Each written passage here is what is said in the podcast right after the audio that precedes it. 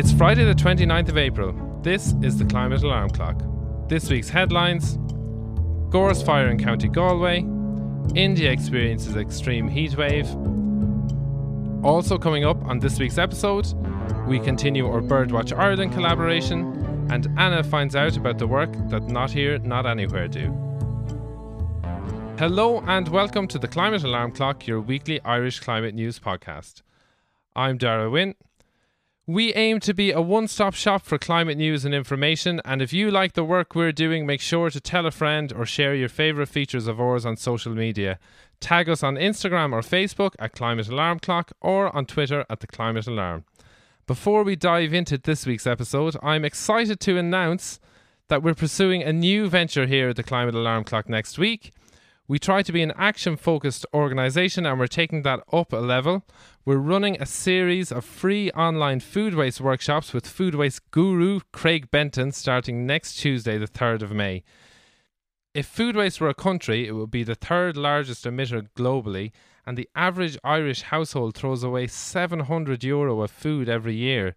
So, if you want to help save the planet and save yourself some money in the process, sign up for our workshops on eventbrite.ie and the link will be in our show notes and on our social media platforms. Now, with that out of the way, it's on to the news roundup, and I'm joined by Anna Pringle and Ciara Daly. Anna, how are you keeping? I am good, thank you, Darragh. How are you? I'm not too bad now, not too bad. Ciara, how are you doing? I am in mixed spirits. it's been a rough week for me this week in terms of looking at the news. You guys are slowly creeping into my lives and pulling down what I like to call my blissful ignorance. But other than that, I'm absolutely flying it. Good, yeah. and I think that's an important thing to note that sometimes engaging with this stuff is tough. Um, all in all, it's an important thing to be doing, and uh, and I think engaging with work like this and getting the word out is an important thing to do. That is mostly a positive experience. Yeah, let's look at it like that. um, yeah, and so I guess we'll move into the news roundup. And Ciara, the first story you're actually going to lead us on it because it was something that happened very near you back in Galway. Yeah, so this is sort of like the peak of my week in terms of a negative peak. it was just that last thing that came across my path. So yesterday I was driving home from Galway, something I actually maybe I did a bit of journalism myself because I witnessed it firsthand. Um, I was coming out of Galway City yesterday and I noticed there was a fire. I could see big billows of smoke coming out of the bog on my road. Um, so it turned out there was actually a huge gorse fire taking place in the Curragh Line, which is the national road in, in County Galway from you know, it would link a lot of rural areas into Galway City. And it was absolutely huge. And it was absolutely just kind of crazy to see it firsthand. So much of the bog just on fire. Um, yeah. Is this something that happens regularly, Ciara, or is this different? Absolutely. Well, I've never seen it on fire like this. You would often see maybe it like it is a place where people will go locally and maybe do a bit of illegal dumping. Um, but you've never, I've never, ever, ever, yeah. ever seen there a fire to that degree. Yeah, there will be fires every so often, um, but from what I've been seeing, this one was on a scale that hasn't been seen in a long, long time. The road was closed because of the smoke. There are people posting pictures on Twitter from like five or six kilometers away that could see the fire. So that kind of gives an idea of the scale yeah, of it. Yeah, to put it in perspective, I live a good six or seven kilometers away from where the fire took place. And in the room I'm sitting in right now, if I look out the window, there's a house across from me, maybe I'm not even going to give a distance. Terrible at that, but it was close, right? It's just a field away from me, and across that house, over the roof of it, you could just see all of the smoke coming, traveling over it. And then late at night, before it got dark, it was just kind of like a huge cloud of smoke, smoke sitting above my neighbour's house. Just kind wow. of, it was really poignant, especially after everything we've been talking about the last couple of weeks. Um, it just kind of was like, oh my God, this is beyond close to home. This is literally at my doorstep right now. And, do they know what caused it? You know, whether it was people clearing the bog f- for turf or or whether it was just some people doing it to cause trouble or whatever. I mean, it doesn't it doesn't matter at this stage. You know, we've brought up this issue before. We were talking about it a few weeks ago. It's illegal. You know, we're in a climate emergency, and the least that we can do is have the laws that are there to protect wildlife, that are there to protect biodiversity. The least we can do is have those laws implemented, and it's just really such a sickening thing to see um, especially this late into the nesting season. There'll be What, lots. what kind of habitat was it, Darragh? So it's it's a bog. There'll be a, a lot of a lot of birds there, and in particular, something that really upset me about it is that the Curlew EIP Twitter account put up a post saying that this was one of their curlew breeding sites burning tonight. Uh, it's a special area of conservation, and that it's total destruction. So, you know, we had Birdwatch Ireland talking about the curlew there on the podcast a couple of weeks ago. We know how endangered they are. We know they're ground nesting birds, so that even if the curlews, the adult curlews escape, the chances are that their nest, their potential eggs or chicks, if they're born, I'm not sure if they are yet, have been destroyed. So, in terms of trying to get these birds to recover back from the brink, get the numbers up, likely not going to be curlews breeding there this year, even if the adult curlews that are there that have survived, and that is just that is just gutting, you know. Um, it's Yeah. it's it's so sad um, that we have this bird that's on the brink that faces enough challenges from land use change, from bogs being drained, from increased predation, and now they have arsonists to contend with as well. And uh, yeah, I, I I find that that bit in particular just just so so gutting. Yeah, it's really hard, and I think something that I'm definitely, I'm always, always trying to find a silver lining, and this week I'm just not finding it. Um, and that story yesterday was just sort of like the nail in the coffin of my ability to see the good in everything. Um, it just like it was a really pers- personally, it was a really rough week for me. Not not rough, but that's probably. But it was a really kind of eye opening week for me. Earlier this week. So earlier this week, I actually found my own climate piece in RSVP magazine, and I was delighted. So I was like, "Look, guys, RSVP magazine are covering climate change," and then I stupidly read the article, and it was an, a piece about how Ireland was going, like pieces of Ireland, pieces of Irish land are going to be lost by 2050 because of climate change, and so I, much against my better judgment, clicked into this map and had a look at where it was going to go. And I just, it was lots of. Lots of coastal places, but lots of places in the middle of Ireland as well. I was really shocked to see. But most, why this really, really, really got to me was 2030 is not far away. And when I had a close look at places where my family live, I noticed that the beach where my mother and father live is going to be gone. It's going to be submerged underwater from the age for as long as I can remember I've been going to that beach. It's where my grand where my grandmother grew up, where her parents were from. My mother now lives there, so that's three generations of my family have walked that beach. And by 2050, I always think in my mind in the future. My mother's retired to Donegal. In my mind, I think I'll retire to Donegal and I'll have a great life. And I just, the realization hit me.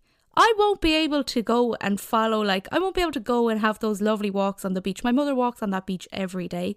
I won't be able to go and walk on that beach because of what's happening. And it just kind of really hit home. I thought, I actually haven't even really caused this problem, and this is going to be something my future is actually going to be directly affected, and it's going to be felt soon because already I can see that beach. Like I've already noticed in the last few years, that beach kind of disappearing, and it's it well, I mean, I know the beach you're talking about, and and it is eroding.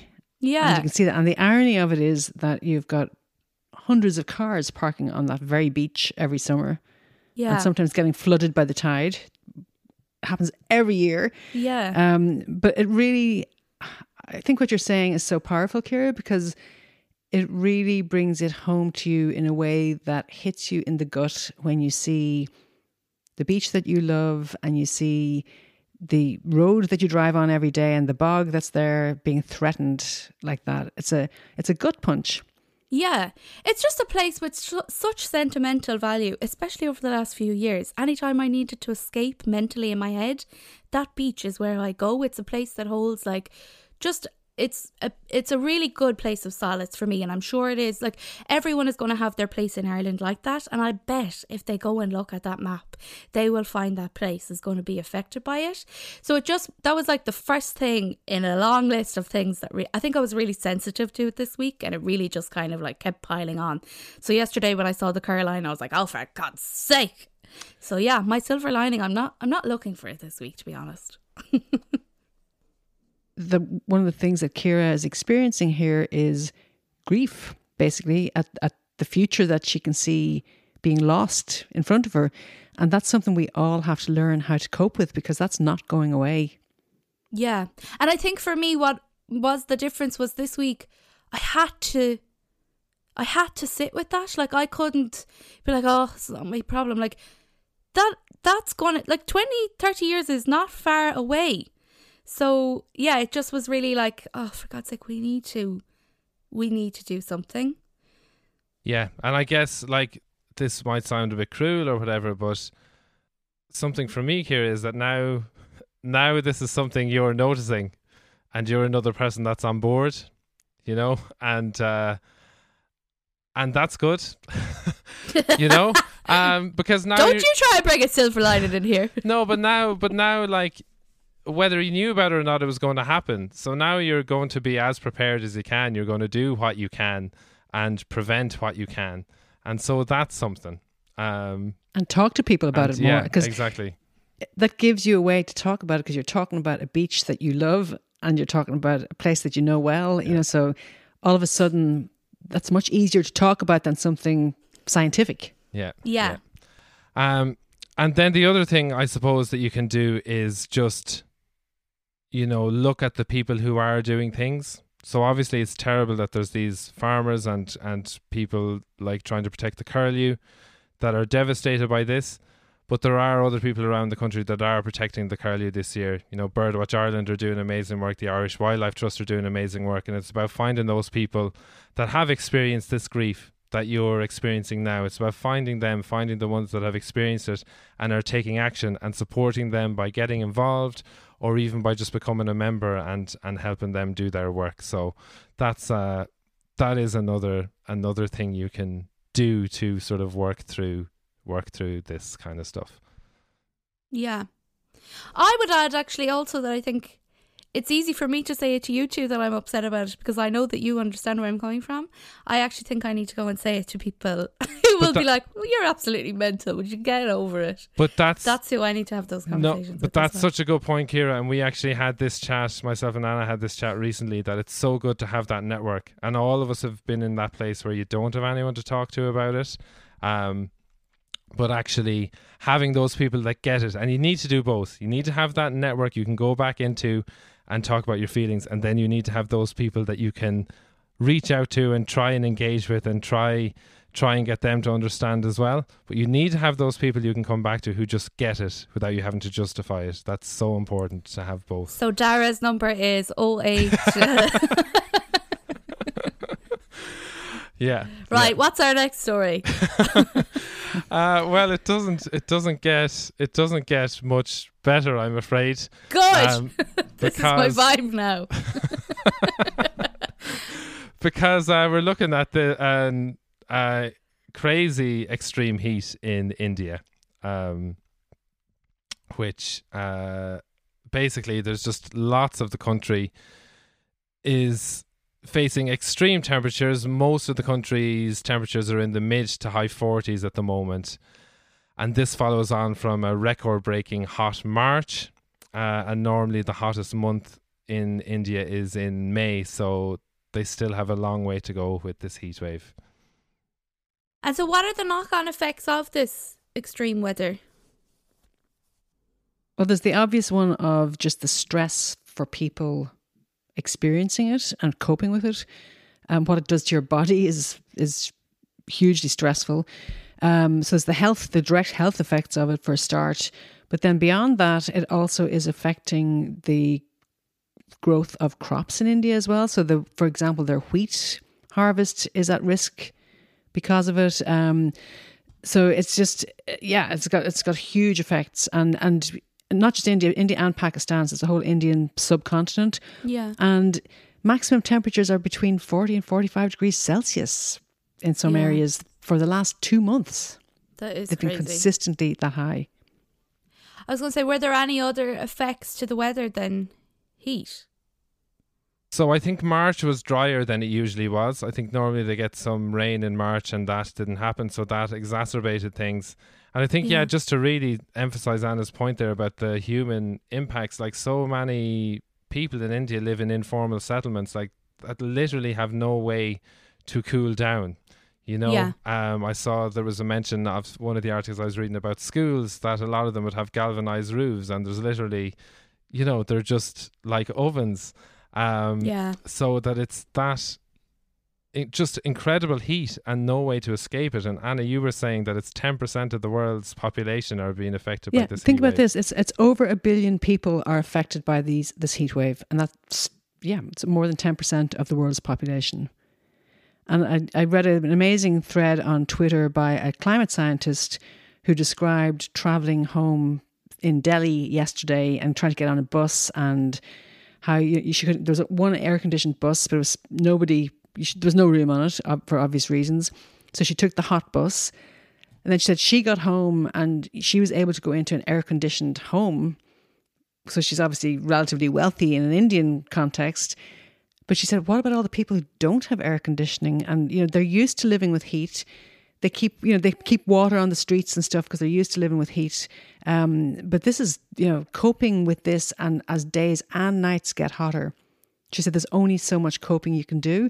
Yeah. And she said, this is like, this is climate injustice in action that we're just looking at here. Um, because like something like 300 million people in India live in extreme poverty. And how, and what do you do to cope with that kind of heat if you've got no shelter, for Yeah. example? the long term prospects are what really frightened me about this story. You know, like there was a study there that found that there have been there were 600 heatwave days in India between 2011 and 2020 compared to 413 between 1981 and 1990 so in that what 30 year gap there was a 50% increase in Yeah. heat wave days. And this is at 1.2 degrees of global warming. And we're headed for 3 degrees. And we're aiming for under 2. Like between 1.5 and 2 is the best case scenario now. So it's what's India going to be like in 10 years or 20 years or 30 years? And that is uh, a worrying prospect and something that once again you know, once again, the media coverage of this story has been almost non existent. And, you know, these are the kind of reasons that we really need to take rapid climate action, both in terms of getting emissions down and in terms of providing financial assistance globally to help countries cope with climate impacts. You mentioned about climate injustice, Anna. So I guess Yep. what you're saying is just to kind of make sure I understand this correctly. What you're saying, Darragh, you know, talking about we're we're aiming for 1.5, like here in the West, or, or everyone, I guess.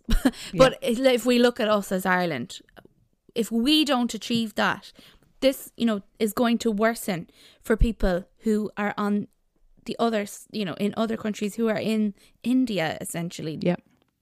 Absolutely. So, as always, with any extreme weather event, whether it was the flooding in South Africa last week, it's the heat wave in India this week, the poorest people there are the ones that suffer the most Yeah. because they don't have the resources to cope with it. They don't have the living conditions to cope with it. And they are also the ones that have done the least to cause the emissions and to cause global warming. So we in the West, as so that's an injustice that we have done to them, not to mention hundreds of years of colonialism and extraction and repression as well. But we in the West have an obligation because we are wealthy off the backs of those people. We have an mm-hmm. obligation to reduce our emissions to help address those injustices. So that's what climate justice for me is all about. Yeah. to just follow up on that, like here when you ask about, you know, is it our emissions or whatever? Obviously, Ireland is a small contributor in terms of our overall emissions, but in terms of leading, we have such high emissions per capita that, like, per person. per person. So when you hear, oh, we're small, it doesn't make any difference to uh, what we do.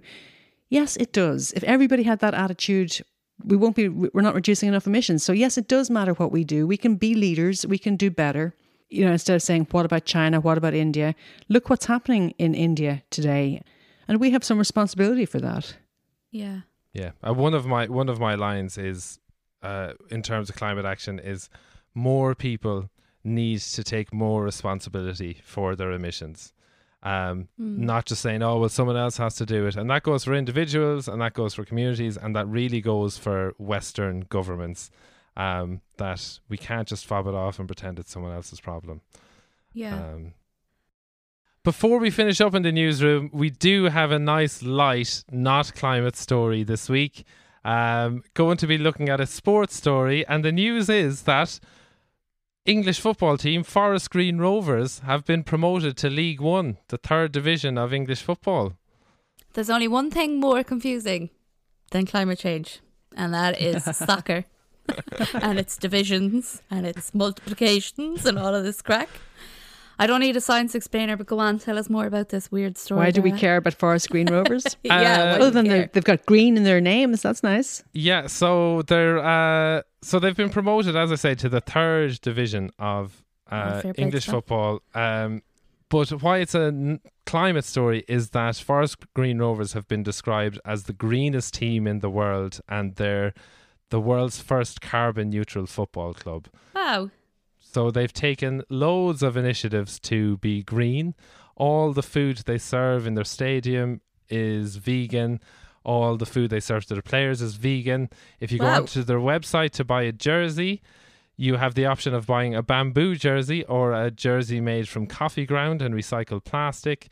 They have uh, solar panels. They have a pitch free of chemical fertilizers, charging points for electric cars to capture rainwater. Um, they have a new electric bus that brings them around, and their new stadium is going to be made of wood. So they're really going all out for the. My goodness, they're for- right for the bunch of planet. show offs. Yeah, yeah. What And- an amazing example to see in sport.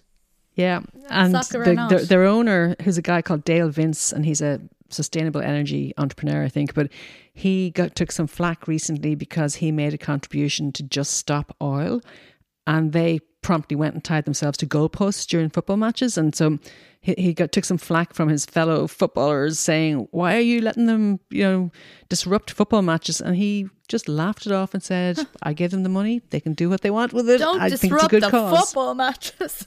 yeah, Um, exactly. it does just show the power that sport could have to really motivate change and and uh, inspire action. Oh, absolutely. I mean, sport is such an important part of people's lives and it's so visible in society. So we see here in Ireland, I think Bohemians Football Club is a great example of this. Um, you know, they have their refugees welcome kit. Um, they've appointed Sean McCabe as a climate justice officer. They're doing some things around that, and I think that's just it's great to see that, and the and the more of that, the better. Yeah. Yeah, Yeah, no, that is really. Look, I would start it off on a negative note, and even though I have zero interest in sports, I recognise that other people do. So that actually does cheer me up to hear that, you know, between this now and Etienne Stott last week, I'm feeling a bit more. There is hope. People are people aren't all bad. People are doing things, and that's what we're, we talk about here. yeah, and I I guess the real inspiration from the likes of Forest Green Rovers is, is they've put in the hard work, so it's far Yeah. easier for other clubs to copy them now. And now, if a big football club decides to take this on and champion it, then the impacts they could have would be exponential. So there have been people uh, putting in the hard yards um, for a number of years, leading the way that will make it easier for other people to follow suit. So that is a real, a real, um, a real positive to finish the news roundup on. All we need now is for Bohs to win the league in Ireland, and we're it's all Yeah, good. Up Man United. Okay, stop now, Ciara. Stop now. Um, all right. Uh, Anna and Ciara, thanks a million. That's the end of our news roundup. Still to come, Anna's chatting with Not Here, Not Anywhere, and we continue our Birdwatch Ireland collaboration. But coming up next is our IPCC explainer.